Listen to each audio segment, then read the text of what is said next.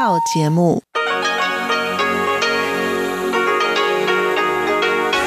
ที่นี่สถานีวิทยุเรดิโอไต้หวันอินเตอร์เนชันแนล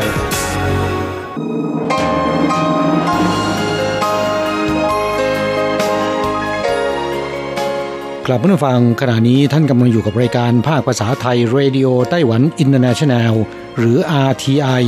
ออกกระจายเสียงจากกรุงไทเปไต้หวันสาธารณรัฐจีน เป็นประจำทุกวันนะครับ นอกจากรับฟังทางเครื่องรับวิทยุได้แล้ว ยังสามารถรับฟังรายการผ่านระบบออนไลน์ได้ที่ thai.rti.org.tw หรือที่ RTI Fanpage นะครับ ขอเชิญติดตามรับฟังรายการของเราได้ ตั้งแต่บัดนี้เป็นต้นไป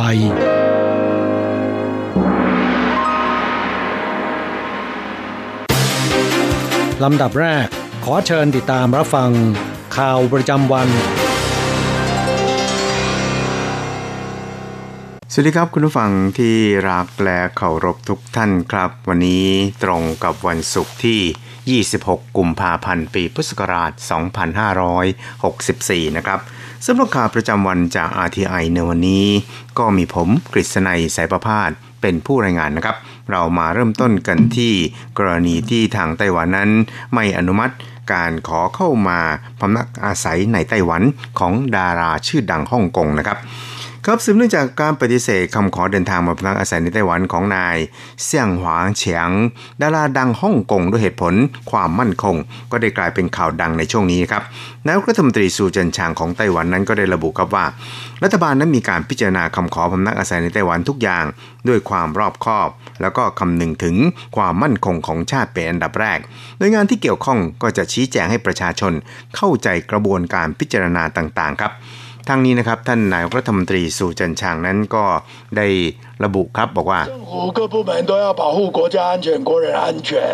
หน่วยงานของรัฐบาลทุกหน่วยงานนั้นจะต้องคำนึงถึงความมั่นคงของชาติ ความปลอดภัยของประชาชน หน่วยงานที่เกี่ยวข้องก็จะมีการพิจารณาคำขอเหล่านี้ตามระเบียบและขั้นตอนต่างๆ ยึดหลักความมั่นคงแห่งชาติเป็นอันดับแรก หน่วยงานที่เกี่ยวข้องก็จะชี้แจงให้ประชาชนได้เข้าใจในรายละเอียดต่างๆ ครับรายงานข่าวระบุว่านายเซี่ยงหวาเฉียงดาราดองฮ่องกงรายนี้นะครับเคยดำรงตำแหน่งรองประธานมูลนิธิภาพยนตร์แห่งประเทศจีน มีความสัมพันธ์อย่างล้ำลึกกับทางการจีน เนื่องจากมูลนิธิดังกล่าวนั้นทำหน้าที่ในการโฆษณาชวนเชื่อให้กับทางการปักกิ่ง และที่ผ่านมานายเซี่ยงนั้น เคยถูกสำนักงานตำรวจตรวจคนเข้าเมืองของไต้หวัน ปฏิเสธเข้าเมืองหลายครั้ง และยังมีข้อมูลลับว่านายเซี่ยงนั้นเคยเป็นหัวหน้าแก๊งมาเฟียในฮ่องกงด้วย นอกจากนี้นะครับนายเซี่ยงจัวบุตรชายของเขายังดำรงตำแหน่งกรรมการบริหารของสหภาพเยาวชนแห่งชาติจีน ซึ่งถือเป็นองค์กรในสังกัดของ Communist Youth League of China นะครับของพรรคคอมมิวนิสต์จีนด้วย และด้วยเหตุนี้นะครับหน่วยงานความมั่นคงของไต้หวันจึงประเมินว่า การขอพำนักอาศัยในไต้หวันของนายเซี่ยงในคราวนี้อาจมีภารกิจพิเศษแอบแฝงนะครับ จึงปฏิเสธคำขอดังกล่าว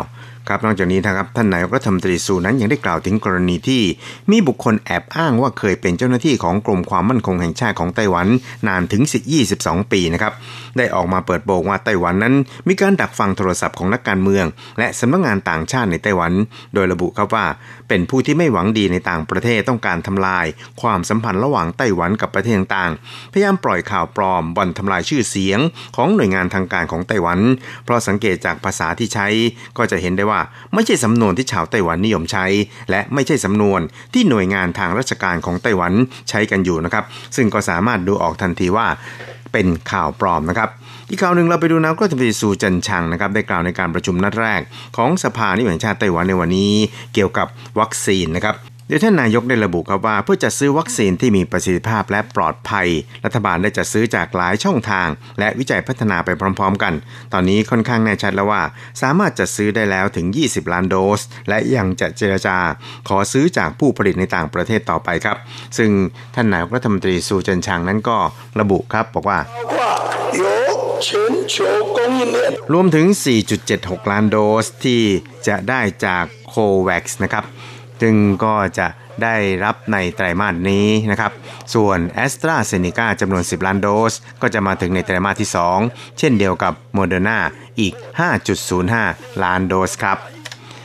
ครับนายกรัฐมนตรีสูนั้นก็ยังย้ำครับว่าตอนนี้เนี่ยวัคซีนล็อตแรกก็จะฉีดตามลำดับความจำเป็นนะครับ และกำลังเตรียมการกันอย่างขมักขม้น นอกจากนี้ รัฐบาลยังจะช่วยเหลือ วัคซีนที่ผลิตในไต้หวันเข้าสู่ตลาดด้วย โดยให้เงินอุดหนุนนะครับ รวมทั้งสนับสนุนทางด้าน ขั้นตอนการบริหารและการมอบอำนาจฉุกเฉิน เนื่องจากวัคซีนเป็นสิ่งสำคัญในการป้องกันโรคนะครับ รัฐบาลก็จะมุ่งไปสู่การผลิตเอง ให้พอเพียงกับความต้องการภายในประเทศ เพื่อให้เทคโนโลยีแล้วก็การผลิตวัคซีนนั้นอยู่ในมือของตัวเองด้วยครับ โดยในอนาคตนั้นก็อาจจะให้ความช่วยเหลือประเทศต่างๆ ได้อีกด้วยครับ อีกข่าวหนึ่งเรามาดูเกี่ยวกับนายชิวไทซันนะครับประธานคณะกรรมการกิจการจีนแผ่นใหญ่หรือ MAC ของไต้หวันคนใหม่นะครับได้ตอบข้อสักถามของสสในสภาวันนี้เกี่ยวกับกรณีที่สำนักงานกิจการไต้หวันของจีนบอกว่า ช่องแคบไต้หวันนั้นจะมีดอกไม้บานเมื่ออากาศอุ่นขึ้น ในฤดูใบไม้ผลิได้นั้น อยู่ที่ชั้นธามติ 1992 โดยได้ย้ำว่าชั้นธามติ 1992 นั้นมีข้อถกเถียงในไต้หวันกันมานานกว่า 10-20 ปีมาแล้วจีนนั้นให้คำจำกัดความมากเกินไปทำให้ชาวไต้หวันไม่พอใจแล้วก็รับไม่ได้นะครับ ทั้งนี้นะครับนายชิวไทสันนั้นก็ระบุครับบอกว่า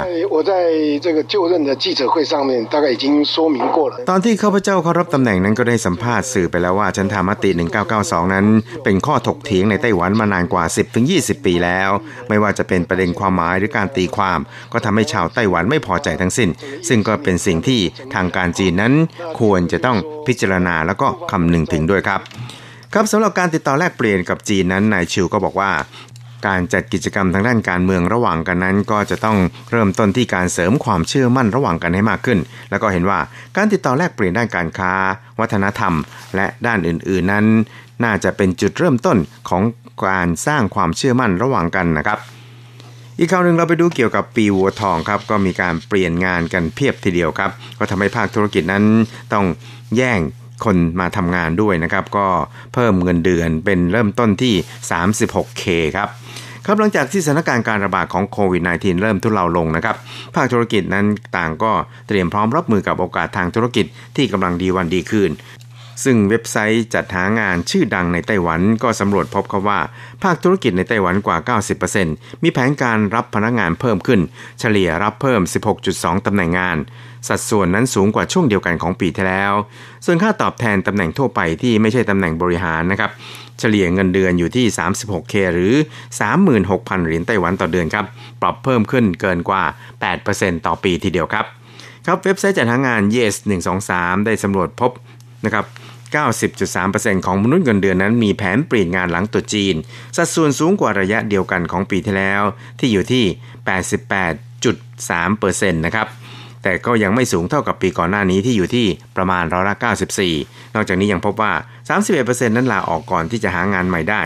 นายหยางจงปินโฆษกเว็บไซต์จัดหางาน Yes 123 บอกว่า ภาคธุรกิจนั้นยังคงมองสภาพตลาดในปีวัวทองนี้แบบสงวนตัวครับ ส่วนการรับพนักงานใหม่นั้นก็จะใช้วิธีแบบค่อยเป็นค่อยไป ในขณะที่เศรษฐกิจในปีวัวทองนั้นจะโตถึงกว่า 4%ทีเดียวนะครับ ดังนั้นเนี่ยตลาดแรงงานจึงยังคงอยู่ในสภาพที่งานง้อคน โดยเฉพาะอย่างยิ่งงานด้านเทคโนโลยีก่อสร้าง ตอนนี้เนี่ยก็อยู่ในสภาพที่ขาดแคลนแรงงานอย่างหนักทีเดียวครับ สุดท้ายเราไปดูเกี่ยวกับสภาพอากาศของในช่วงวันหยุดยาว 228 ตั้งแต่วันพรุ่งนี้ไปจนถึงวันจันทร์นี้นะครับ หมอกหนาจัดทึบจนทัศนวิสัยไม่ถึง 200 เมตร กลายเป็นโศกนาฏกรรมอุบัติเหตุบนทางด่วนชนกันเล็กกว่า 20 คัน ตาย 2 ศพนะครับมาดเจ็บอีกนับ 10 ประจวบกับเป็นวันหยุดยาว 228 มาถึงแล้ว สภาพหมอกหนาทึบนี้ก็ยังคงมีให้เห็น แต่เมื่อมรสุมเคลื่อนตัวเข้ามา ก็จะส่งผลต่ออากาศในไต้หวัน คุณอูหวันหวา เจ้าหน้าที่รายงานอากาศไต้หวันบอกว่า ตอนนี้ก็ดูเหมือนว่าจะมีความชื้นมากกว่าช่วงก่อน ภาคเหนือตะวันออกและคาบสมุทรเหิงชุน และเขตภูเขาในภาคกลาง และใต้นั้นจะมีฝนตกเป็นพักๆ ที่ราบฝั่งตะวันตกจะมีเมฆมาก แต่ไม่มีฝน หยุดยาว 228 เสาร์อาทิตย์และจันทร์นี้นะครับ จะมีฝนก่อนแล้วปลอดโปร่ง หากอยากออกจากบ้านสูดอากาศบริสุทธิ์ก็ควรอาศัยช่วงหลังของวันหยุดยาว วันเสาร์มีฝนตกทางภาคเหนือ อุณหภูมิลดลงเล็กน้อย วันรุ่งขึ้น ภาคตะวันออกจะมีฝนตกเล็กน้อย วันจันทร์ซึ่งเป็นวันสุดท้ายของวันหยุดยาวนั้นอากาศจะค่อนข้างดี คุณหลี่กัวเฉินผู้อำนวยการศูนย์พยากรณ์อากาศบอกว่า ผลกระทบจากลานีญาเริ่มอ่อนกำลังลงเป็นลำดับ แต่เดือนมีนาคมและเมษายนนั้นจะยังคงได้รับอิทธิพลจากลานีญาครับซีกตะวันตกฝนตกน้อย ส่วนฤดูใบไม้ผลิฝนน้อยทำให้ปริมาณน้ำในเขื่อนยังคงน้อยมาก มีนาถึงพฤษภาอุณหภูมิจะค่อนข้างปกติ มีเพียงเมษาเท่านั้น ที่อากาศค่อนข้างเย็นส่วนปริมาณน้ำฝนก็จะค่อนข้างน้อย จนถึงปกติ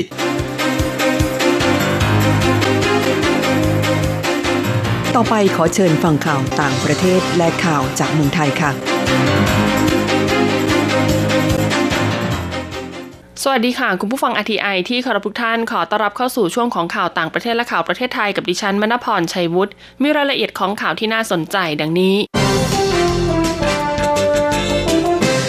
เกาหลีใต้เริ่มการฉีดวัคซีนโควิด -19 ให้ประชาชนแล้ว เกาหลีใต้ได้เริ่มโครงการฉีดวัคซีนป้องกันโควิด -19 ให้กับประชาชนแล้วในวันนี้ โดยจะเริ่มฉีดวัคซีนให้กับสถานดูแลผู้สูงอายุประมาณ 200 แห่ง ซึ่งเจ้าหน้าที่เกาหลีใต้กล่าวว่า การฉีดวัคซีนนี้จะเป็นก้าวแรกของการนำพาประเทศ กลับไปมีชีวิตตามปกติอีกครั้ง การฉีดวัคซีนของแอสตราเซเนกาที่เกาหลีใต้นะคะ เริ่มต้นขึ้นเมื่อเวลา 9 นาฬิกาตามเวลาในท้องถิ่น ซึ่งเป็นการฉีดให้กับเจ้าหน้าที่ของสถานดูแลผู้สูงอายุและคนไข้บางส่วน ในสถานดูแลผู้สูงอายุทั่วประเทศ สำนักงานควบคุมและป้องกันโรคของเกาหลีใต้ หรือ KDCA กล่าวว่า ในวันนี้จะมีการฉีดวัคซีนให้กับเจ้าหน้าที่และคนไข้ 5,266 คน ที่อยู่ในสถานดูแลผู้สูงอายุ 213 แห่งทั่วประเทศ แต่ผู้ที่อายุเกินกว่า 65 ปีจะไม่ได้เข้ารับการฉีดวัคซีน เนื่องจากยังไม่มีข้อมูลเรื่องประสิทธิภาพของวัคซีนในผู้สูงอายุ ในวันเสาร์นี้ค่ะ เจ้าหน้าที่มีแผนการที่จะฉีดวัคซีน 117,000 โดส ที่ร่วมกันพัฒนาโดยบริษัทไฟเซอร์อิงและ BioNTech SE ให้กับบุคลากรทางการแพทย์ 55,000 คน ที่ทำงานในโรงพยาบาล ซึ่งรักษาผู้ป่วยโควิด -19 แม้ว่าจะมีกระแสร้องเรียนเรื่องความล่าช้าในการเริ่มโครงการฉีดวัคซีนให้ประชาชน และเรื่องของประสิทธิภาพวัคซีนแอสตราเซเนกาในผู้สูงอายุ แต่ผลสำรวจแสดงให้เห็นว่าประชาชนเกาหลีใต้จำนวนมาก ยังคงให้ความสนใจที่จะเข้าร่วมการฉีดวัคซีน โดยผลสำรวจนะคะที่ดำเนินการโดยรัฐบาล แสดงให้เห็นว่าร้อยละ 90 ของบุคลากรทางการแพทย์ ซึ่งมีอายุต่ำกว่า 64 ปี ในกลุ่มที่ได้รับสิทธิ์ในการฉีดวัคซีนก่อน พร้อมที่จะฉีดวัคซีนของแอสตราเซเนกา ออสเตรเลียผ่านร่างกฎหมายปฏิรูปสื่อหลังปรับแก้ รัฐสภาออสเตรเลียนะคะ ลงมติผ่านร่างกฎหมายใหม่ในวันนี้ ซึ่งมีข้อกำหนดที่ส่งผลให้เว็บไซต์ค้นหาข้อมูลอย่าง Google ของ Alphabet Inc. และ Facebook Inc. ต้องจ่ายเงินให้กับบริษัทสื่อต่างๆ ในการซื้อเนื้อหาข่าวหรือคอนเทนต์ที่นำไปใช้ในแพลตฟอร์มของตน ซึ่งเป็นการปฏิรูปที่เชื่อว่าจะเป็นต้นแบบให้กับประเทศอื่น ๆ ใช้เป็นแนวทางในการออกกฎหมายลักษณะเดียวกัน ร่างกฎหมายฉบับนี้ค่ะผ่านความเห็นชอบของรัฐสภาอย่างง่ายดาย หลังจากมีการปรับแก้ไขในนาทีสุดท้าย ให้มีความเข้มงวดน้อยลง ภายหลังเกิดการเผชิญหน้าระหว่างรัฐบาลออสเตรเลียกับ Facebook จากกรณีที่ Facebook คัดค้านร่างกฎหมายนี้ พร้อมทั้งต่อต้านด้วยการปิดกั้นเนื้อหาข่าวต่างๆ ไม่ให้ผู้ใช้ Facebook ในออสเตรเลียเข้าถึงเนื้อหาข่าวได้ การปรับแก้ร่างกฎหมายนี้เกี่ยวข้องในส่วนที่ให้อำนาจรัฐบาลในการตัดสินใจ ที่จะไม่บังคับให้ Facebook และ Google ต้องเข้าสู่กระบวนการทางอนุญาโตตุลาการ หากบริษัทเทคโนโลยียักษ์ใหญ่ทั้งสองสร้างคุณประโยชน์ที่มีนัยสำคัญ ให้กับอุตสาหกรรมข่าวของออสเตรเลีย นอกจากนี้ค่ะยังขยายกำหนดช่วงเวลาให้ยาวนานขึ้น เพื่อให้บริษัทเทคโนโลยีเจรจาหาทางบรรลุข้อตกลง กับบริษัทผลิตสื่อเกี่ยวกับจำนวนเงินที่ต้องจ่าย ก่อนที่รัฐบาลจะเข้ามาแทรกแซงหากบรรลุข้อตกลงกันไม่ได้ อย่างไรก็ตามสมาชิกรัฐสภาออสเตรเลียบางคนและสำนักพิมพ์บางแห่งเตือนว่า การปรับแก้ร่างกฎหมายจะทำให้บริษัทสื่อขนาดเล็กถูกลืมอย่างไม่เป็นธรรม ในขณะที่ทั้งฝ่ายรัฐบาลและ Facebook ต่างอ้างว่า ตนเองได้รับชัยชนะจากการปรับแก้กฎหมายนี้ ความเคลื่อนไหวเรื่องการผลักดันกฎหมายฉบับนี้ของออสเตรเลียเป็นที่จับตาทั่วโลก เนื่องจากหลายประเทศรวมทั้งอังกฤษและแคนาดากำลังพิจารณาออกกฎหมายลักษณะเดียวกัน เพื่อควบคุมแพลตฟอร์มของบริษัทเทคโนโลยียักษ์ใหญ่ อัตราการเจริญพันธุ์เกาหลีใต้อยู่ระดับต่ำที่สุดในโลก อัตราการเจริญพันธุ์ของเกาหลีใต้ล่วงลงไปอยู่ระดับต่ำที่สุดในโลกเมื่อปีที่แล้ว ในขณะที่ความไม่แน่นอนเกิดจากการระบาดของโควิด -19 ทำให้คู่ชายหญิงเกาหลีใต้ยังไม่อยากแต่งงานและยังไม่อยากมีทายาทสำนักงานสถิติเกาหลีใต้นะคะ เปิดเผยตัวเลขประจำปีของอัตราการเจริญพันธุ์หรือจำนวนบุตรโดยเฉลี่ย ที่สตรีคนหนึ่งให้กำเนิดตลอดวัยมีบุตรของตนในเกาหลีใต้ ปีคิศกราช2020 ลดลงไปอยู่ที่ 0.84 ซึ่งลดลงจากสถิติที่ต่ำสุดเมื่อปีคิศกราช2019ที่บันทึกไว้ 0.92 ตัวเลขดังกล่าวถือว่าต่ำที่สุดในจำนวนสมาชิกธนาคารโลก 180 ประเทศ และตามหลังสหรัฐ ซึ่งมีอัตราการเจริญพันธุ์อยู่ที่ 1.73 และญี่ปุ่นที่ 1.42 ตัวเลขที่เป็นสถิติต่ำสุดของเกาหลีใต้นี้ เกิดขึ้นหลังจากจำนวนประชากรเกาหลีใต้ลดลงเป็นครั้งแรกเมื่อปีที่แล้ว เกาหลีใต้ค่ะ ซึ่งเป็นประเทศที่มีเศรษฐกิจขนาดใหญ่ที่สุดอันดับ 4 ของเอเชีย เป็นประเทศที่มีจำนวนผู้สูงอายุเร็วที่สุด ในจำนวนประเทศสมาชิก 36 ชาติขององค์การเพื่อความร่วมมือ และการพัฒนาทางเศรษฐกิจหรือ OECD รัฐบาลเกาหลีใต้ไม่ประสบความสำเร็จ ในการเพิ่มอัตราการเกิดค่ะที่ลดลงเรื่อยๆ แม้ว่าจะใช้เงินหลายล้านดอลลาร์นะคะ ในแต่ละปี อุดหนุนค่าเลี้ยงดูและสนับสนุนการลาหยุดงานเพื่อเลี้ยงดูบุตรกรุงโซลค่ะ ซึ่งเป็นเมืองหลวงของเกาหลีใต้ มีอัตราการเกิดต่ำที่สุดในประเทศนะคะ อยู่ที่ 0.64 เท่านั้นต่อไปเป็นข่าวจากประเทศไทยค่ะ กรมสวัสดิการและคุ้มครองแรงงานห้ามนายจ้างใช้แรงงานเด็กต่ำกว่า 15 ปี นายอภิญญาสุจริตตานนท์อธิบดีกรมสวัสดิการและคุ้มครองแรงงานหรือกสร กล่าวถึงกรณีมีผู้เผยแพร่ข่าวทางโซเชียลมีเดีย เกี่ยวกับประเด็นกฎหมายใหม่ สามารถจ้างเด็กอายุต่ำกว่า 15 ปีทำงานได้แบบไม่ผิดกฎหมายว่า ประเด็นข่าวดังกล่าวเป็นข่าวเท็จ เนื่องจากไม่มีการแก้ไขกฎหมาย ให้สามารถจ้างเด็กอายุต่ำกว่า 15 ปีทำงานได้ ทั้งนี้พลเอกประวิตยวงสุวรรณรองนายกรัฐมนตรี มีความมุ่งมั่นในการต่อต้านการใช้แรงงานเด็ก แรงงานบังคับ จึงได้มอบหมายให้นายสุชาติชมกลิ่นรัฐมนตรีว่าการกระทรวงแรงงานนำมากำหนดเป็นนโยบาย มีให้มีการใช้แรงงานเด็กหรือแรงงานบังคับ และแรงงานในกิจการประมงทะเล ไม่ให้มีการใช้แรงงานในรูปแบบที่เลวร้ายซึ่งกฎหมายที่บังคับใช้ในปัจจุบันนะคะ ตามพระราชบัญญัติคุ้มครองแรงงานพุทธศักราช 2541 กำหนดห้ามไม่ให้ในายจ้างจ้างเด็กอายุต่ำกว่า 15 ปีเข้าทำงาน เป็นลูกจ้างในงานทั่วไป และอายุต่ำกว่า 18 ปีนะคะ เข้าทำงานในงานประมงทะเล หากฝ่าฝืนค่ะจะมีโทษปรับตั้งแต่ 4 0 0 0 0 0จนถึง 2 ล้านบาทจำคุกสูงสุดไม่เกิน 4 ปีต่อลูกจ้าง1คน หรือทั้งจำทั้งปรับสำหรับเด็กอายุ 15 ปีถึง 18 ปีนะคะ จ้างเข้าทำงานได้ โดยนายจ้างต้องแจ้งการจ้างต่อพนักงานตรวจแรงงานภายใน 15 วัน นับตั้งแต่วันที่เด็กเข้าทำงานอธิบดีกรมสวัสดิการและคุ้มครองแรงงานนะคะ ฝากเตือนนายจ้างรวมถึงเจ้าของสถานประกอบกิจการค่ะ ให้ปฏิบัติตามกฎหมายอย่างเคร่งครัด หากตรวจพบว่านายจ้างสถานประกอบกิจการใดไม่ปฏิบัติตามกฎหมาย โดยจ้างแรงงานเด็กอายุต่ำกว่า 15 ปีเข้าทำงาน จะดำเนินคดีกับนายจ้างรายนั้นทันที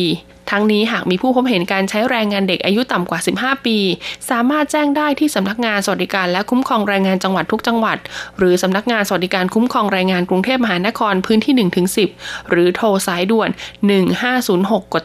3นอกจากนี้ค่ะยังสามารถสอบถามข้อมูลเพิ่มเติม หรือข้อสงสัยเกี่ยวกับปัญหาแรงงาน และติดตามข่าวสารความเคลื่อนไหวต่างๆ ของกรมสวัสดิการและคุ้มครองแรงงานได้นะคะ ที่ www.labor.go.th หรือช่องทาง Facebook YouTube กรมสวัสดิการคุ้มครองแรงงาน หรือช่อง Facebook YouTube ของกรมสวัสดิการและคุ้มครองแรงงาน ซึ่งจะมีการอัปเดตข่าวสารอยู่ตลอดเวลา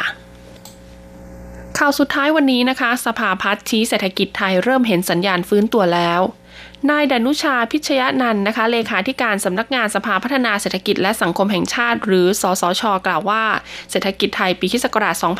2563 ถือว่าประสบภาวะวิกฤตอย่างรุนแรง และยังมีความเชื่อมโยงไปทั่วโลก โดยภาพรวมปีคศ2563 เศรษฐกิจไทยหดตัวที่ร้อยละ6.1แต่ถือว่าน้อยกว่าที่หลายสำนักคาดการไว้ ขณะที่ปัจจุบันค่ะเริ่มเห็นสัญญาณฟื้นตัวของเศรษฐกิจอย่างช้าๆ โดยไตรมาสที่ 4 ของปีที่แล้ว เศรษฐกิจไทยหลายด้านเริ่มปรับตัวดีขึ้น ทั้งการบริโภคภาคเอกชน การส่งออก การลงทุนของภาคเอกชน ยกเว้นภาคบริการและการท่องเที่ยว เนื่องจากยังไม่สามารถเปิดรับนักท่องเที่ยวต่างชาติเข้ามาได้ ส่วนผลกระทบโควิด -19 กับเศรษฐกิจไทยนะคะ จากการระบาดและลอกใหม่เมื่อปลายเดือนธันวาคมปีพุทธศักราช 2563 ไม่ได้เหนือกว่าที่คาดการไว้ การระบาดรอบแรกไทยใช้เวลา 51 วันในการควบคุม ส่วนระลอกนี้ผ่านมา 60 กว่าวันค่ะ ขณะที่วัคซีนมาถึงไทยแล้ว ก็จะช่วยให้การจัดการด้านสาธารณสุขดีขึ้น ขณะเดียวกันมาตรการล็อกดาวน์ที่ผ่านมานะคะ ก็เริ่มมีความผ่อนคลายมากกว่ารอบแรก ยังมีการเดินทาง จึงทำให้กิจกรรมทางเศรษฐกิจยังสามารถขับเคลื่อนได้ แต่สิ่งที่ยังกังวลก็คืออัตราราการว่างงานค่ะ เพราะแม้อัตราการว่างงานจะดีขึ้น แต่ตัวเลขก็ยังสูงอยู่ และพบว่าชั่วโมงการทำงานลดลง ซึ่งหมายความว่ารายได้ของแรงงานก็จะลดลงไปด้วย ดังนั้นรัฐบาลค่ะจึงจำเป็นต้องออกมาตรการรักษาการจ้างงานไว้ เพื่อไม่ให้กระทบต่อรายได้ครัวเรือนส่วนแนวโน้มเศรษฐกิจในปีพุทธศักราช 2564 จากการกลับมาระบาดระลอกใหม่ของโควิด -19 นะคะ ทำให้สสช ต้องปรับลดประมาณการเศรษฐกิจไทยในปีนี้ เติบโตเหลือร้อยละ 2.5 ถึง 3.5 จากที่เคยคาดการไว้ว่าจะขยายตัวร้อยละ 3.5 ถึง 4.5 อย่างไรก็ตามต้องดูว่าการกระจายตัวของวัคซีนโควิด -19 จะเป็นไปตามแผนหรือไม่ โดยไม่ควรกระจายให้เฉพาะบุคลากรทางการแพทย์หรือกลุ่มเปราะบางก่อนเท่านั้น แต่ควรกระจายไปในภาคบริการและแรงงานด้วยสำหรับปัจจัยที่ช่วยหนุนเศรษฐกิจไทยในปีนี้นะคะ ยังต้องพึ่งพาเศรษฐกิจในประเทศเป็นหลัก โดยเฉพาะการส่งออกต้องพยายามขับเคลื่อนให้มากขึ้น การลงทุนภภาครัฐมีความสำคัญมากต้องเร่งเบิกจ่ายงบประมาณ รวมทั้งกระตุ้นการใช้จ่าย เช่นมาตรการต่างๆ ของรัฐนะคะ ทั้งโครงการคนละครึ่งเราชนะและเรารักกัน นอกจากนี้การควบคุมการแพร่ระบาดของโควิด -19 ก็เป็นอีกปัจจัยสำคัญ อย่างไรก็ดีเศรษฐกิจไทยค่ะยังมีปัจจัยเสี่ยงที่ต้องติดตาม ก็คือประสิทธิภาพในการกระจายวัคซีน การกลับมาของนักท่องเที่ยว นอกจากนี้ยังมีปัญหาหนี้ครัวเรือน ซึ่งอาจจะต้องมีการปรับโครงสร้างหนี้ ต่อไปเป็นการรายงานอัตราแลกเปลี่ยนประจำวันศุกร์ที่ 26 กุมภาพันธ์ พุทธศักราช 2564 อ้างอิงจากธนาคารกรุงเทพสาขาไทเปค่ะ โอนเงิน 10,000 บาทใช้เงินเหรียญไต้หวัน 9,420 เหรียญ แลกซื้อเงินสด 10,000 บาท ใช้เงินเหรียญไต้หวัน 9,770 เหรียญสำหรับการแลกซื้อเงินดอลลาร์สหรัฐ 1 ดอลลาร์สหรัฐใช้เงินเหรียญไต้หวัน 28.070 เหรียญ จบการรายงานข่าว สวัสดีค่ะ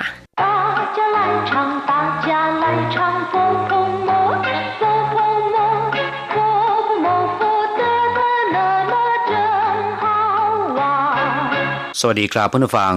พบกันในวันนี้เราจะมาเรียนวิทยาลัยภาษาจีนทางอากาศภาคเรียนที่สองบทที่ 17 ของแบบเรียนชั้นสูง บทที่ 17 เอาเย่อดหลับอดนอน หรือว่านอนดึกตอนที่หนึ่งในบทนี้นะครับเราจะมาเรียนสนทนาภาษาจีนกลางที่เกี่ยวกับการนอนดึก ซึ่งอาจจะเป็นเพราะว่าเร่งทำการบ้านหรือว่าทำรายงานให้เสร็จ และผลของการนอนดึกที่จะทำให้ร่างกายสุดโทรมว่า ในภาษาจีนควรจะพูดอย่างไร 第十七课，熬夜一课文。已经十一点半了，怎么还不睡呀？我在赶一篇报告，弄完了就去睡。你先睡吧。熬夜最伤身体，明天再写不行吗？今日事今日毕，要是赶不出来，即使去睡也睡不好。好吧，我不打扰你了，你快写吧。第十七课。 เอาเย่อีบทที่ 17 นอนดึก ตอนที่หนึ่งคำว่าเอาเย่แปลว่าการนอนดึก หรือว่า อดหลับอดนอน อดตาหลับขับตานอนลำพังเฉพาะคำว่าเอาคำเดียวเนี่ยแปลว่า ทนทรมาน ซึ่งส่วนมากจะหมายถึงชีวิตที่ยากจนข้นแค้น ส่วนคำว่าเย่นะครับ แปลว่าราตรี แปลว่ากลางคืน เช่นจิงเย่ก็คือคืนนี้ เย่ปัน กะกลางคืนเป็นต้น เอาเย่ก็คืออดหลับอดนอน ไม่ใช่ว่านอนไม่หลับนะครับ แต่เป็นการอดตาหลับขับตานอนเพื่อทำอะไรสักอย่างหนึ่งที่ต้องการให้แล้วเสร็จ จนดึกดื่นค่อนคืนก็ยังตั้งหน้าตั้งตาทำต่อไป เพื่อให้แล้วเสร็จให้ได้นะครับ เรียกว่าเอาเย่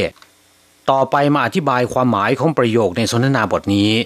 ซึ่งเป็นการสนทนากันระหว่างสองสามีภรรยานะครับ ภรรยาเป็นฝ่ายพูดขึ้นมาว่า 已经十一点半了怎么还不睡啊ห้าทุ่มครึ่งแล้วทำไมยังไม่นอนล่ะ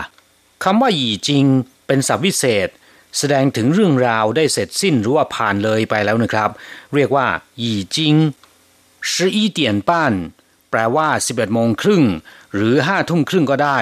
ขึ้นอยู่กับว่าพูดตอนไหนนะครับ เพราะว่าในภาษาจีน ขณะที่พูดถึงเวลาเนี่ยมักจะนิยมพูด1นาฬิกาถึง 12นาฬิกาเท่านั้น ซึ่งอาจจะมีความหมายสองอย่าง แต่โดยมากแล้วเนี่ยการพูดถึงเวลา ชาวจีนมักจะนิยม เติมคำว่าช่างวูซึ่งแปลว่าก่อนเที่ยง หรือช่าวูแปลว่าหลังเที่ยงกำกับไว้ด้วย อย่างเช่นช่างวูสิบเตียนป้นก่อนเที่ยงสิบเอ็ดโมงครึ่งอีจิงสิเตียนป้ห้าทุ่มครึ่งแล้ว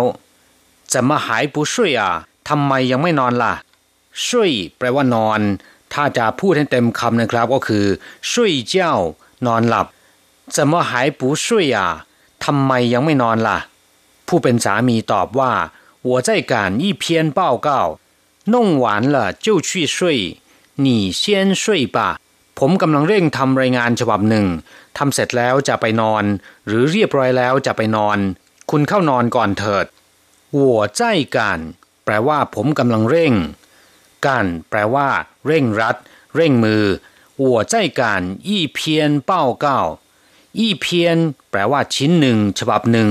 เป็นสับบอกจำนวนนะครับ ซึ่งโดยมากแล้วเนี่ยจะเป็นสับบอกจำนวนของแผ่นกระดาษ รายงานอีเพียนเป้าเก้าก็คือ รายงานฉบับหนึ่ง เป้าเก้าแปลว่ารายงานนะครับอีเพียนเป้าเก้ารายงานฉบับหนึ่ง หรือว่ารายงานชิ้นหนึ่ง我在赶一篇报告 ผมกำลังเร่งทำรายงานฉบับหนึ่ง นุ่งหวานละจิ้วชี่ยช่วยทำเสร็จเรียบร้อยแล้ว จะเข้านอน นุ่งหวานละแปลว่า เรียบร้อยแล้ว หรือว่าทำเสร็จแล้วจิ้วชี่ยช่วยก็จะเข้านอนนี่เซียนช่วยบะคุณนอนก่อนเถิด หรือว่าคุณเข้านอนก่อนเถิดเซียนแปลว่าก่อนนี่เซียนช่วยบะคุณเข้านอนก่อนเถิด ผู้เป็นภรรยาพูดขึ้นมาด้วยความห่วงใยว่า 熬夜最伤身体明天再写不行吗นอนดึกทำลายสุขภาพมากที่สุด พรุ่งนี้ค่อยเขียนไม่ได้หรือ熬夜อธิบายไปแล้วเมื่อสักครู่นะครับ ก็คือ นอนดึกหรือว่าอดหลับอดนอน最伤身体ทำลายสุขภาพที่สุดเลยช่างแปลว่าทำลาย แปลว่าบาดเจ็บหรือว่าบาดแผลจุยช่างก็คือทำลายที่สุด เส้นที่แปลว่า ร่างกาย หรือว่าแปลว่าสุขภาพ ในที่นี้หมายถึงสุขภาพนะครับจุยช่างเส้นที่แปลว่าทำลายสุขภาพมากที่สุด明天再写不行吗พรุ่งนี้ค่อยเขียนไม่ได้หรือ明天ก็คือพรุ่งนี้再写ค่อยเขียนคำว่าใจแปลว่าอีกครั้งหนึ่ง แปลว่าซ้ำแปลว่า ค่อยก็ได้นะครับใจเสียก็คือ ค่อยเขียนใหม่不行吗 ไม่ได้หรือ明天再写不行吗พรุ่งนี้ค่อยเขียนไม่ได้หรือ สามีตอบบอกว่า今日事今日毕要是赶不出来即使去睡也睡不好งานในวันนี้ต้องเสร็จในวันนี้ ถ้าเร่งออกมาไม่ได้แม้นจะไปนอนก็หลับไม่สนิทจิงรื่อแปลว่าวันนี้ชื่อแปลว่าเรื่องราว แปลว่าธุระ หรือแปลว่างาน จิงรื่อชื่อก็คืองานในวันนี้ ธุระในวันนี้จิงรื่อปี้คำว่าปี้แปลว่า จบ หรือว่าเสร็จ หรือว่าเรียบร้อยจิงรื่อปี้ก็คือ ให้จบในวันนี้จิงรื่อชื่อจิงรื่อปี้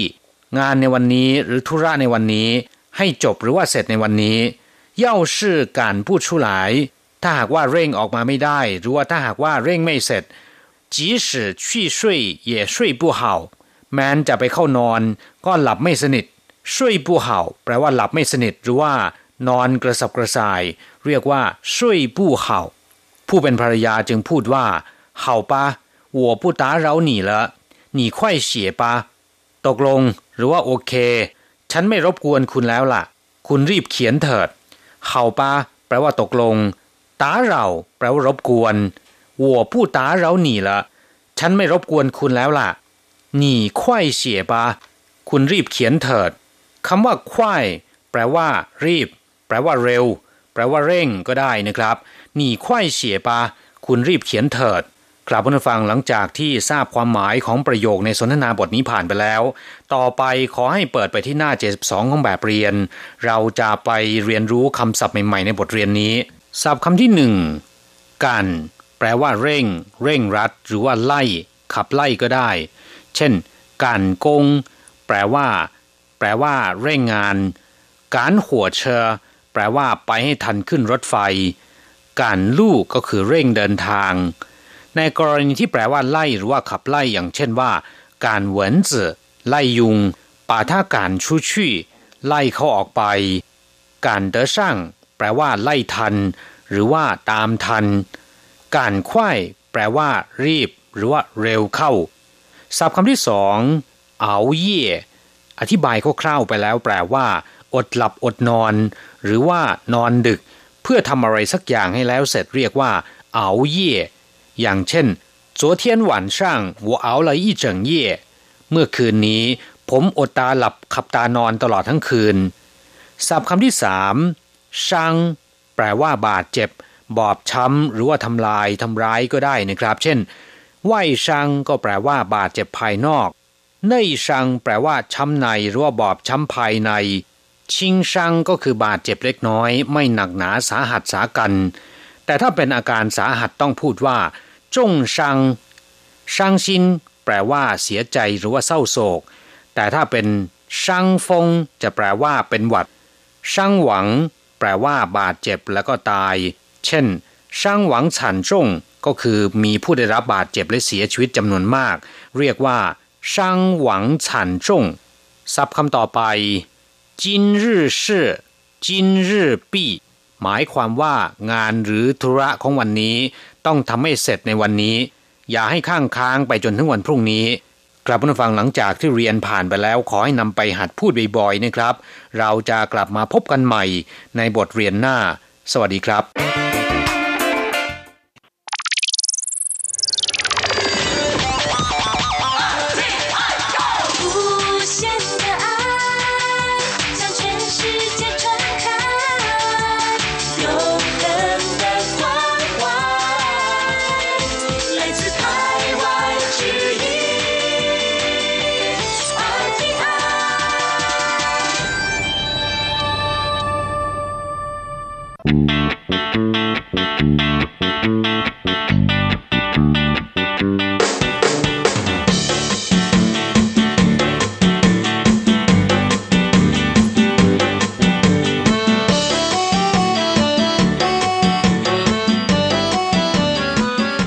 ผู้ฟังขณะนี้ท่านกำลังอยู่กับรายการภาคภาษาไทย RTI เอเชียสัมพันธ์นะครับ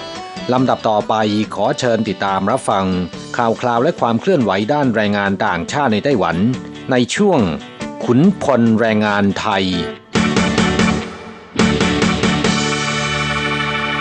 现在进行台湾地区有关外籍义工的新闻。有乡民在脸书贴文：台南永康有人骑机车踹外籍义工，引起外界挞伐。永康警分局巡线通知四名少年到案说明，初步调查噪音口角纠纷，先依社会秩序维护法送办，后续持续厘清。警方强调，无法容忍暴力行为，将严正执法，依法就办。ครับผู้ฟังช่วงนี้มาฟังข่าวคราวด้านแรงงานต่างชาติในไต้หวันกันนะครับ ข่าวแรกวัยรุ่นไทหนานซ่าถ่ายคลิปซิ่งมอเตอร์ไซค์ไล่ถีบแรงงานต่างชาติล้ม โพสต์ใน Facebook ถูกตำรวจจับแล้วก็ถูกชาวเน็ตไต้หวันรุมประนาม ว่ารังแกแรงงานต่างชาติ จนต้องออกมาขอโทษว่าผิดไปแล้ว และจะไม่กล้าทำอีกนะครับ แรงงานต่างชาติในไต้หวันมีจำนวนมากกว่า7 0 0 0 0 คนแล้วนะครับ แม้นว่าโดยรวมแล้วสังคมไต้หวันค่อนข้างเป็นมิตรกับชาวต่างชาติ แต่ก็มีวัยรุ่นซ่าหรือที่เรียกกันว่าเด็กเปรตบางกลุ่มนะครับ ที่มีเรื่องเขมรกับแรงงานต่างชาติบางคน หรือไม่ได้มีเรื่องแต่ว่าชอบหาเรื่องกลั่นแกล้ง รังแกกลุ่มแรงงานต่างชาติที่ด้อยโอกาสกว่า แต่พฤติกรรมนี้ชาวไต้หวันส่วนใหญ่รับไม่ได้นะครับ อย่างเมื่อกลางดึกวันที่ 9 กุมภาพันธ์ที่ผ่านมานี้ ที่เขตยงคังนครไถหนาน มีเด็กวัยรุ่นสี่คน เคยมีเรื่องบาดหมางกับแรงงานต่างชาติมาก่อน ควบมอเตอร์ไซค์สองคัน วิ่งไปตามท้องถนน เห็นแรงงานต่างชาติเพศชายคนหนึ่งกำลังขี่จักรยานไฟฟ้าอยู่ด้านหน้า จึงหาวิธีกลั่นแกล้ง โดยคันหนึ่งจอดอยู่กับที่เพื่อถ่ายคลิป อีกคันหนึ่งซิ่งตามไป เมื่อเข้าใกล้คนซ้อนท้ายใช้เท้าถีบรถจักรยานไฟฟ้าของแรงงานต่างชาติอย่างแรง จนเสียหลักล้มลงไปกองอยู่ขอบถนนมัวกันน็อกกระเด็น ส่วนวัยรุ่นไต้หวันที่ก่อเรื่อง เนื่องจากแรงถีบทำให้รถมอเตอร์ไซค์เสียหลัก ล้มกลางถนนเช่นกัน โชคดีที่ไม่มีรถยนต์แล่นตามมานะครับหลังจากนั้นวัยรุ่นกลุ่มนี้ได้นำเอาคลิปวิรกรรมไปโพสต์ใน Facebook ส่วนตัวเป็นการโอ้อวด แต่ไม่นึกว่าถูกชาวเน็ตหลายร้อยคนตามค้นหาข้อมูลส่วนตัวและรุมประนามว่า เป็นพฤติกรรมเลวทราม ให้เด็กเปรต และทำให้ภาพลักษณ์โดยรวมของคนไต้หวันเสียหาย เมื่อเห็นสถานการณ์ไม่ได้เป็นไปอย่างที่คิด วัยรุ่นที่โพสต์คลิป ก็ออกมาขอโทษ โดยเขียนข้อความว่าพวกผมผิดไปแล้วและจะไม่กล้าทำอีก อธิบายว่า เคยมีเรื่องบาดหมางกับแรงงานต่างชาติมาก่อน โดยก่อนหน้านี้นะครับ ตนและเพื่อนพูดจาส่งเสียงดัง ถูกแรงงานต่างชาติกลุ่มหนึ่งแสดงความไม่พอใจและต่อว่า เกิดอาฆาตแค้น เมื่อเห็นแรงงานต่างชาติจึงคิดจะกลั่นแกล้ง อย่างไรก็ตามจากเหตุการณ์ในครั้งนี้ พวกตนได้เรียนรู้ว่าไม่ว่าต้นเหตุจะเกิดจากอะไรก็ตาม การลงมือกันแกล้งคนอื่น โดยเฉพาะแรงงานต่างชาติ เป็นการกระทำที่ไม่ถูกต้องและไม่ควรทำอย่างยิ่ง จึงขอโทษต่อแรงงานต่างชาติผู้เสียหาย และขอโทษได้กระทำในสิ่งที่ทำให้สังคมไต้หวันอบายขายหน้า สุดท้ายย้ำว่าพวกผมทำผิดไปแล้ว และจะไม่ทำอีก กล่าวผู้ฟังเรื่องนี้ไม่เพียงแต่จะถูกชาวเน็ตประนามเท่านั้นนะครับ ยังถูกดำเนินคดีทางกฎหมายด้วย สถานีตำรวจเขตยงคังนครไถหนาน จัดส่งเจ้าหน้าที่ตำรวจไปตามจับวัยรุ่นทั้ง 4 คน มาดำเนินคดีข้อหาฝ่าฝืนกฎหมายรักษาความเป็นระเบียบเรียบร้อยของสังคม หลังสอบปากคำแล้วนะครับ แจ้งให้ผู้ปกครองมารับตัวกลับบ้านเพื่อรอขึ้นศาลต่อไป ตำรวจย้ำว่าจะไม่ยอมให้เกิดการใช้ความรุนแรงใด ๆ ไม่ว่าจะกับใคร ผู้ใดฝ่าฝืนกฎหมาย จะถูกดำเนินการอย่างเด็ดขาดนะครับ กล่าวผู้นฟังสังคมไต้หวันค่อนข้างเป็นมิตรกับชาวต่างชาติ จึงไม่ค่อยมีปัญหาเรื่องความบาดหมางระหว่างคนไต้หวันกับชาวต่างชาติเกิดขึ้น อย่างไรก็ตามมีเด็กวัยรุ่นซึ่งเป็นวัยขนองบางคน อาจจะเคยมีเรื่องกับแรงงานต่างชาติบางคนมาก่อน หรือไม่พอใจแรงงานต่างชาติบางคนที่ดื่มสุราโวยวาย เล่นการพนัน หรือร้องรำทำเพลงส่งเสียงดัง รบกวนความสงบสุขของชาวบ้าน ลงมือกันแกล้งหรือทำร้ายแรงงานต่างชาติ ทั้งที่ผู้เสียหายไม่รู้เรื่องและไม่มีส่วนเกี่ยวข้องใด ๆ ทั้งสิ้น จึงเตือนแรงงานไทยต้องระมัดระวัง ขณะเดียวกันก็เรียกร้องให้เคารพและปฏิบัติตามระเบียบกฎหมาย และขนบธรรมเนียมประเพณีท้องถิ่นนะครับ ไม่ส่งเสียงดัง หรือมีพฤติกรรมใด ๆ ที่ขัดกับความรู้สึก หรือไปรบกวนความสงบสุขของชาวบ้าน และหากได้รับภัยคุกคามจากกลุ่มใด ๆ ก็ตาม สามารถร้องเรียนขอรับความช่วยเหลือผ่านทาง Facebook ของสำนักงงานแรงงานไทยในไต้หวันได้นะครับ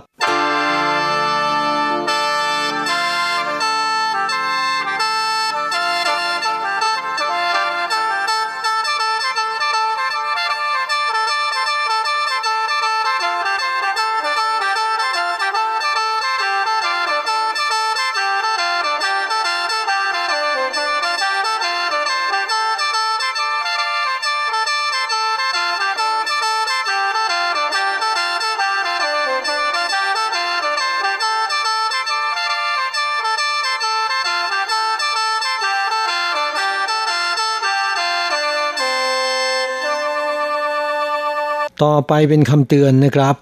ควรที่จะศึกษาเส้นทางให้ดีก่อนเดินทาง แรงงานไทยที่นครไทยจงขี่จักรยานไฟฟ้าข้ามเขตไปหาเพื่อน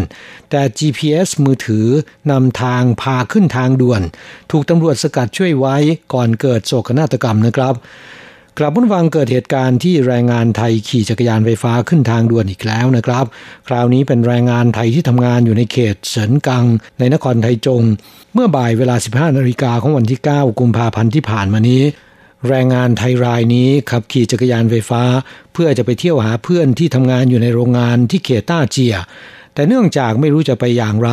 จึงเปิด GPS และ Google Map ในมือถือนำทาง อาจจะเป็นเพราะไปกดใส่โหมดการเดินทางโดยรถจนก็ได้นะครับจึงพาไปทางต่างระดับขึ้นทางด่วนสายสี่ช่วงเสินกัง ถูกตำรวจทางด่วนไล่ตามไปสกัด และช่วยเหลือลงมาจากทางด่วนได้โดยปลอดภัยนะครับโฆษกตำรวจจราจรนครไทยจงแถลงว่า แรงงานไทยอายุ 35 ปีรายนี้ทำงานอยู่ในโรงงานที่เขตเฉินกัง ต้องการจะไปหาเพื่อนที่ทำงานอยู่ในเขตต้าเจีย แต่ไม่รู้ทางไป จึงใช้มือถือนำทางนะครับ แต่ถูกพาขึ้นทางด่วน ซึ่งอันตรายมาก ตำรวจทางด่วนต้องสกัดและคุ้มกันพาลงมาจากทางด่วนได้โดยปลอดภัย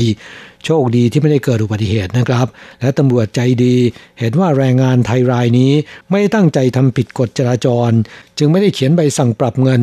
พร้อมกันนั้นยังชี้ทางไปจุดหมายปลายทางให้เรียบร้อยนะครับกลับมาฟังเมื่อปีที่แล้วเคยมีแรงงานไทยอายุ 34 ปีรายหนึ่งทำงานอยู่แถวเขตอูรื่อนครไทยจง ดื่มสุราเมานะครับจนจำทิศทางกลับโรงงานไม่ได้ เดินโซเซขึ้นทางด่วนสาย 74 เชื่อมระหว่างไทจงและจางหัวท่ามกลางรถยนต์ที่แล่นผ่านไปมาด้วยความเร็วสูงนะครับทำเอาผู้ขับรถตกใจไปตามๆกัน ต่างโทรศัพท์แจ้งตำรวจไปช่วยเหลือพากลับลงมาได้อย่างปลอดภัย หลังสั่งเมาแรงงานไทยรายนี้ให้การว่าเนื่องจากทะเลาะกับเพื่อน ไม่สบายใจจึงดื่มสุราที่ร้านอาหารไทยจนเมา และไม่ทราบเหมือนกันว่าเดินขึ้นทางด่วนได้อย่างไรนะครับ ตำรวจแจ้งให้ทราบว่า ทางด่วนขึ้นได้เฉพาะรถยนต์เท่านั้น ยานพาหนะชนิดอื่นอย่างจักรยาน จักรยานไฟฟ้าหรือรถมอเตอร์ไซค์รวมทั้งคนเดินเท้าขึ้นไม่ได้นะครับ ผู้ฝ่าฝืนมีโทษปรับ 3,000ถึง6,000 เหรียญไต้หวัน แม้นจะได้รับใบสั่งต้องไปเสียค่าปรับ 3,000 เหรียญแต่ว่าแรงงานไทยรายนี้ ก็แสดงความขอบคุณตำรวจที่ช่วยเหลือตน ให้ลงมาจากทางด่วนได้อย่างปลอดภัย โดยกล่าวว่าตำรวจไต้หวันมีอัธยาศัยดีเป็นมิตรที่สำคัญช่วยเหลือตนให้รอดพ้นจากอันตราย ก่อนที่พี่สาวจะรับกลับไปยังโรงงาน แรงงานไทยรายนี้ยังขอถ่ายรูปร่วมกับตำรวจไว้เป็นที่ระลึกด้วยนะครับกลับผู้ฟังทางด่วนของไต้หวันห้ามคนเดินเท้า รถจักรยาน จักรยานไฟฟ้า หรือว่ารถจักรยานยนต์ขึ้นนะครับ ผู้ใดฝ่าฝืนจะถูกลงโทษปรับ 3,000 เหรียญไต้หวัน หากไม่ชำระค่าปรับตามกำหนดเวลา จะต้องเสียค่าปรับเพิ่มเป็น 6,000 เหรียญไต้หวัน ในอดีตเคยมีแรงงานไทยและเวียดนาม หลงทางปั่นจักรยานขึ้นทางด่วนมาแล้วหลายครั้ง ถึงขั้นบางคนถูกรถชนเสียชีวิตไปแล้วนะครับ จึงเตือนเพื่อนแรงงานไทยต้องระมัดระวัง หลีกเลี่ยงดื่มสุรา อย่าเดินขึ้น ปั่นจักรยานขึ้นทางด่วนอย่างเด็ดขาด ไม่เพียงแต่เสียค่าปรับที่สำคัญมีความเสี่ยงต่อการถูกรถชนนะครับ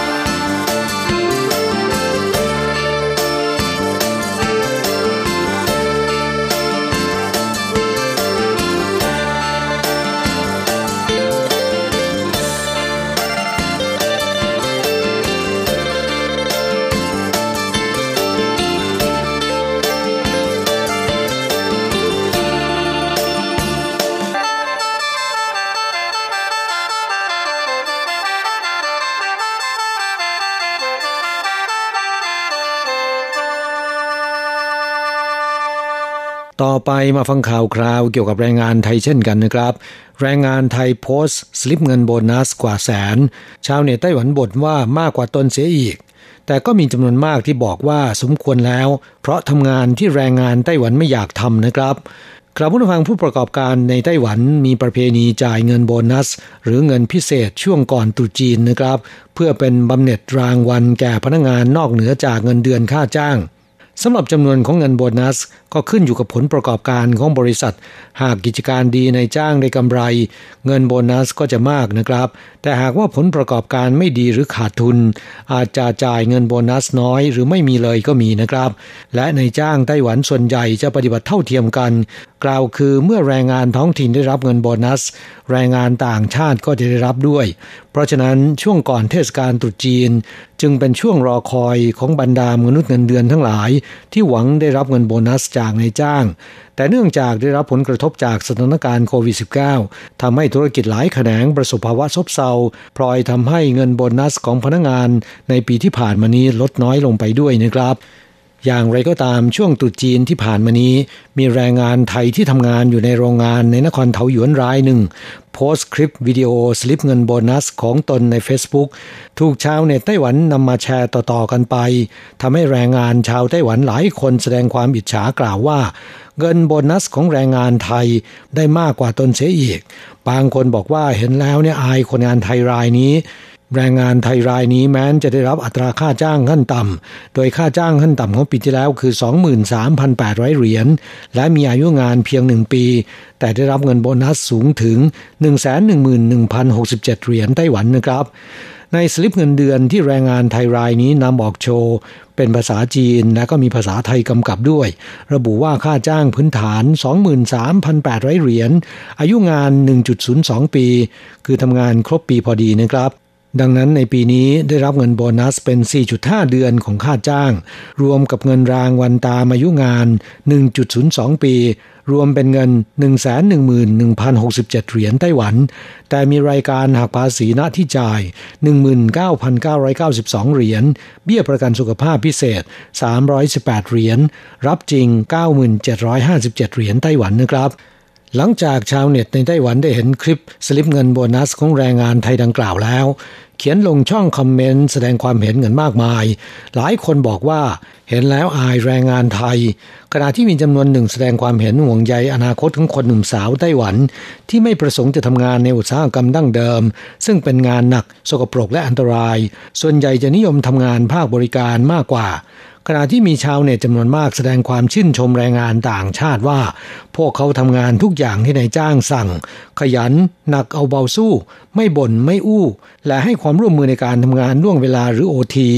บางคนแสดงความเห็นว่า แรงงานต่างชาติทำงานเป็นระยะเวลายาวนานในแต่ละวัน สมแล้วที่พวกเขาได้รับการตอบแทนเช่นนี้ กลับผู้ฟังนอกจากสถานประกอบการมีสวัสดิการที่ดีแล้วนะครับ ตัวคนงานเองก็ต้องขยันขันแข็ง มีความตั้งใจในการทำงาน และให้ความร่วมมือกับนายจ้างด้วย จึงจะมีโอกาสได้รับค่าจ้างโอทีและเงินโบนัสที่พึงพอใจได้ หากทำงานลวกๆแบบขอไปที และมักจะอู้งานเป็นประจำแม้จะเจอในจ้างใจดี คิดว่าคงจะไม่ก้าวหน้า หรืออาจจะถูกส่งกลับเสียก่อนก็เป็นไปได้นะครับ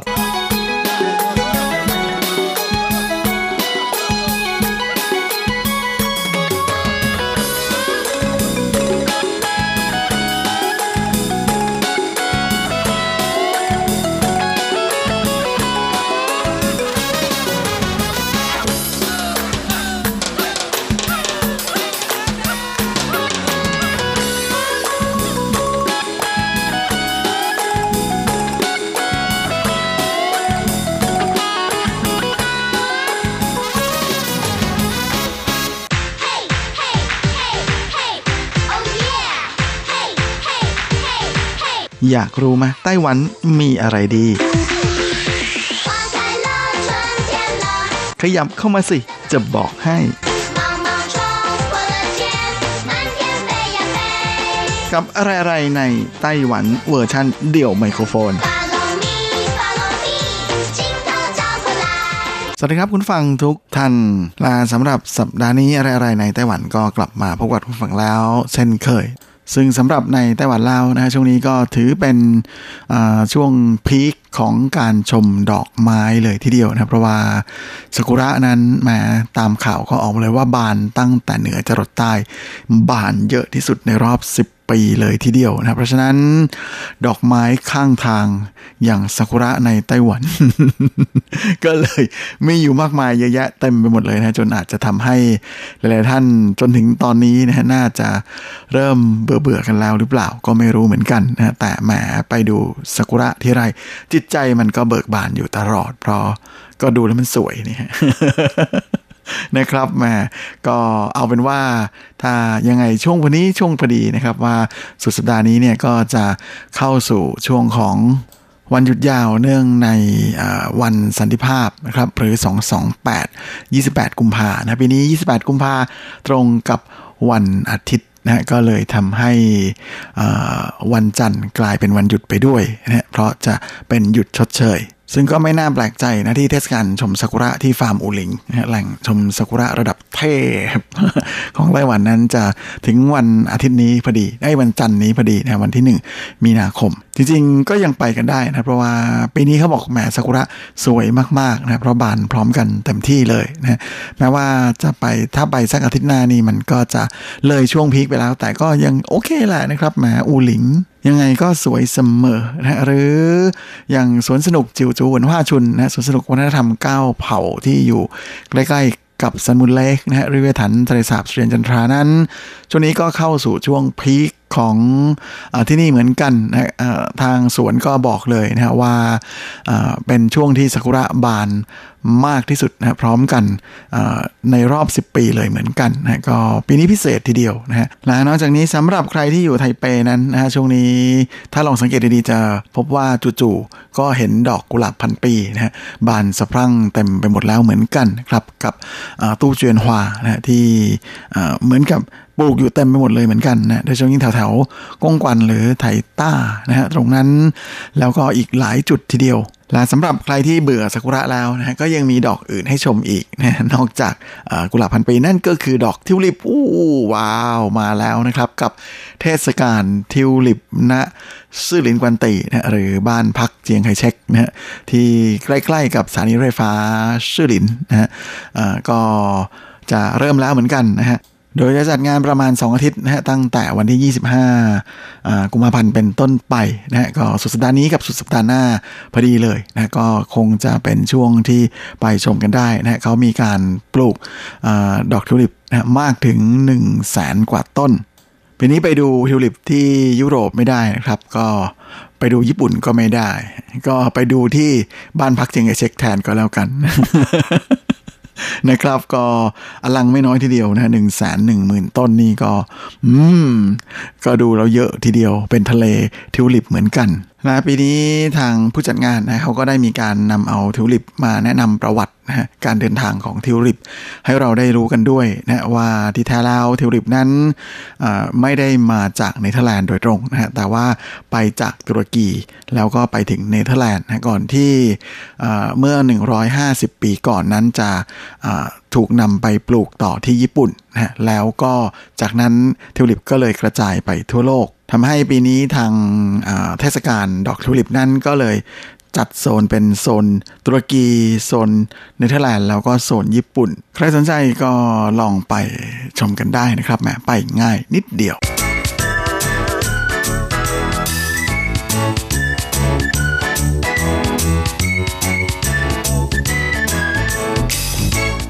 นะสำหรับในช่วงของทีระพาไปเที่ยวสัปดาห์นี้นะฮะก็เป็นตอนต่อจากสัปดาห์ที่แล้วที่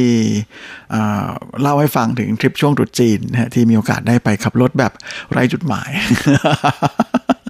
ก็เพลินไปอีกแบบนะเพราะว่าหลังจากที่ไปชมดอกอพงแสดนะกำแพงดอกพงแสดอันสวยสดงดงาม ที่เหมียวลี่แล้วเนี่ยเราก็ลงใต้ต่อนะฮะแล้วก็พอดีพอดีว่าพอเสิร์ชขึ้นไปบน Google Map แล้วเนี่ยมันโชว์ว่าถ้าไปตามทางด่วนนะทางหลวงทางด่วนเดิมนะก็คือหมายเลขหนึ่งนั้น ก็จะรถติดหนักมากนะฮะและมีทางพิเศษนะที่เคยได้ยินแต่ไม่คิดจะไปมาก่อนก็คือที่ สายที่เรียกกันว่าซีปิงกงลู่นะหรือเอ็กซ์เพรสเวย์หมายเลข 61 นั่นเองนะซึ่งนอกจากจะรถไม่ติดแล้วก็ยังฟรีต่างหากนะเพราะว่าไม่เก็บ ค่าผ่านทางนะไม่เหมือนวิ่งบนไฮเวย์ก็เลยตัดสินใจไปทางนั้นกันนะฮะก็ออกมานิดเดียวเองพอดีว่าแหมพอดีว่าเจ้าจุดที่เราชมดอกไม้เนี่ยมันออกมาจากทางด่วนพักหนึ่งแล้วนะแล้วก็เลยเลยต่อไปซีปิงกับกลับมาที่ทางด่วน มันก็ไม่ต่างกันเท่าไหร่นะก็เลยตัดสินใจลงไปเลยนะไปทางนั้น แล้วก็ปรากฏว่าวิ่งฉิวจริงๆนะครับจากเมลลี่ลงไปไทยนานนั้นแป๊บเดียวเองนะฮะประมาณ3ชั่วโมงกว่าซึ่งพอดีช่วงก่อนหน้านี้ไม่กี่วันนะฮะก็เพิ่งจะเห็นข่าวว่ามีรถชนกันประมาณ 20 กว่าคันที่ซีปิงกงลู่ตรงนี้นะฮะถนนสาย 61 ทางด่วนนะสาย 61 นั้นก็เลยไม่แปลกใจนะเพราะว่าเป็นทางด่วนที่มีเป็นเอ็กซ์เพรสเวย์ไงก็เลยจะมีแค่ 2 เลนครับแล้วก็ด้วยความที่มีแค่ 2 เลน เพราะฉะนั้นแล้วไม่มันรถไม่ติดไงฮะแล้วก็กล้องก็ไม่เยอะเพราะฉะนั้นก็เลยซัดกันเต็มๆหลายคน นะครับแถมมาช่วงที่ผมไปนั้นเราพอดีเราออกจากเมลลี่เย็นๆแล้วใช่ไหมก็ต้องขับกลางคืนด้วย บางจุดก็ไม่มีไฟถนนด้วยนะฮะก็เลย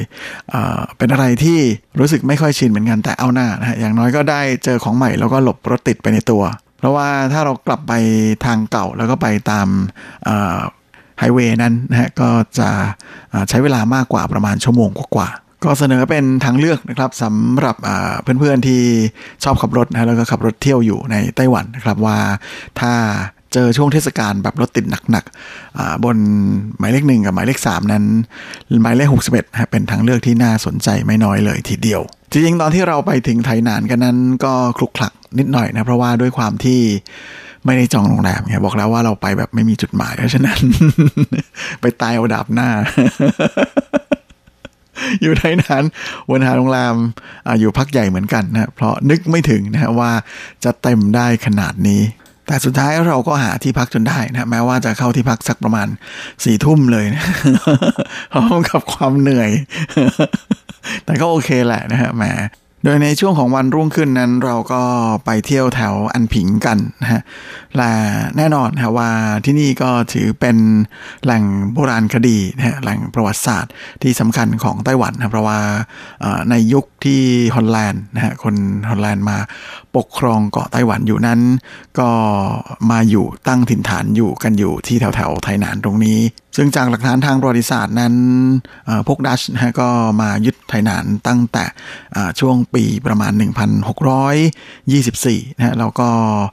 สร้างป้อมปราการขึ้นโดยเรียกว่า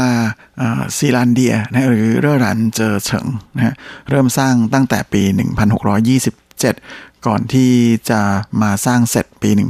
1633 และหลังจากที่แม่ทัพเจิ้นเฉิงกงนะฮะยกทัพมาปราบฮอลแลนด์นะฮะแล้วก็ยึด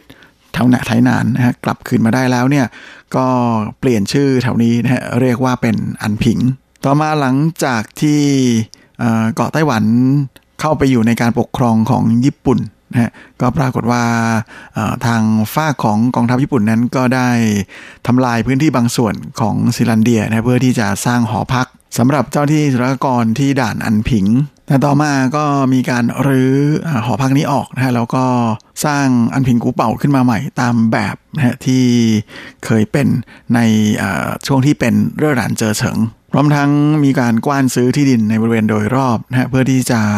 ขุดค้นนะครับเพราะว่าถือว่าเป็นแหล่งโบราณคดีสำคัญนะพร้อมกับได้เจอซากบางส่วนนะของฐานป้อมประการเดิม แต่ว่าเกิดสงครามโลกเสียก่อนนะก็เลยหยุดในส่วนของโปรเจกต์นี้ไป ส่วนอหอคอยที่เราเห็นในปัจจุบันนั้นนะก็สร้างขึ้นใหม่โดยในในยุคที่ไต้หวันอยู่ในกลับมาอยู่ในการปกครองของสาธารณจีนแล้วนะโดยทางไทหนานเนี่ยเทศบาลไทหนานเป็นผู้สร้างขึ้นมานะแล้วก็ทากำแพงให้เป็นสีขาวนะลาเปลี่ยนชื่อเรียกที่นี่ว่าเป็นอันผิงกูเป่านะแล้วก็อยู่ในสภาพที่เราเห็นกันในปัจจุบันนี้นะตั้งแต่ 1975นู่นเลย โดยข้างในนั้นสิ่งที่ยังหลงเหลือตั้งแต่สมัยดัชปกครองไต้หวันนะของซิลันเดีย ก็คือกำแพงโบราณนะที่เห็นกำแพงแล้วจะรู้นะเพราะว่าซากกำแพงนั้นหนาแน่นมาก ๆ เลย คือตัวกำแพงมีความหนาสุด ๆ เลยนะครับ ก็ไม่น่าแปลกใจนะฮะที่แม่ทัพเจิงเฉิงกงนั้นต้องใช้เวลาถึง 9 เดือนนะฮะในการที่จะปราบกองกำลังของฐานดัชนะฮะที่รักษาอยู่ที่นี่ ก็จากที่ฟังไกด์ท้องถิ่นเล่านั้นเขาก็บอกว่าตอนนั้นเนี่ยมีกองกำลังดัชอยู่ที่นี่ประมาณเป็นหลักร้อยนะแต่ว่าทหารของเจ้าเฉิงกงนั้นมีเป็นหลักหมื่นนะแต่สามารถยันได้ถึง 9 เดือนนะไม่ธรรมดาทีเดียว ก่อนที่สุดท้าย ฝ่ายราชนั้นจะขอเจรจาสงบศึก นอกจากนี้ข้างในก็ยังมีส่วนที่เป็นพิพิธภัณฑ์เร่อรันเจอเฉิงนะฮะซึ่งตัวอาคารแห่งนี้นะฮะก็เคยเป็นสโมสรนะของเจ้าหน้าที่สุลกากร สมัยญี่ปุ่นปกครองไต้หวันอยู่ ปัจจุบันนั้นก็ได้ถูกนำมาเปลี่ยนเป็นพิพิธภัณฑ์ไป และนอกจากนี้ที่อันพิงกูเปาแห่งนี้ก็ยังมีเรื่องเล่าลึกลับอยู่ด้วยนะครับ เพราะว่าที่ในบริเวณสวนที่อยู่ด้านล่างของตัวป้อมนั้นมีบ่อน้ำโบราณอยู่บ่อหนึ่งนะครับทางชาวบ้านเนี่ยเขาล่ำเรือกันหนักมากทีเดียวนะว่า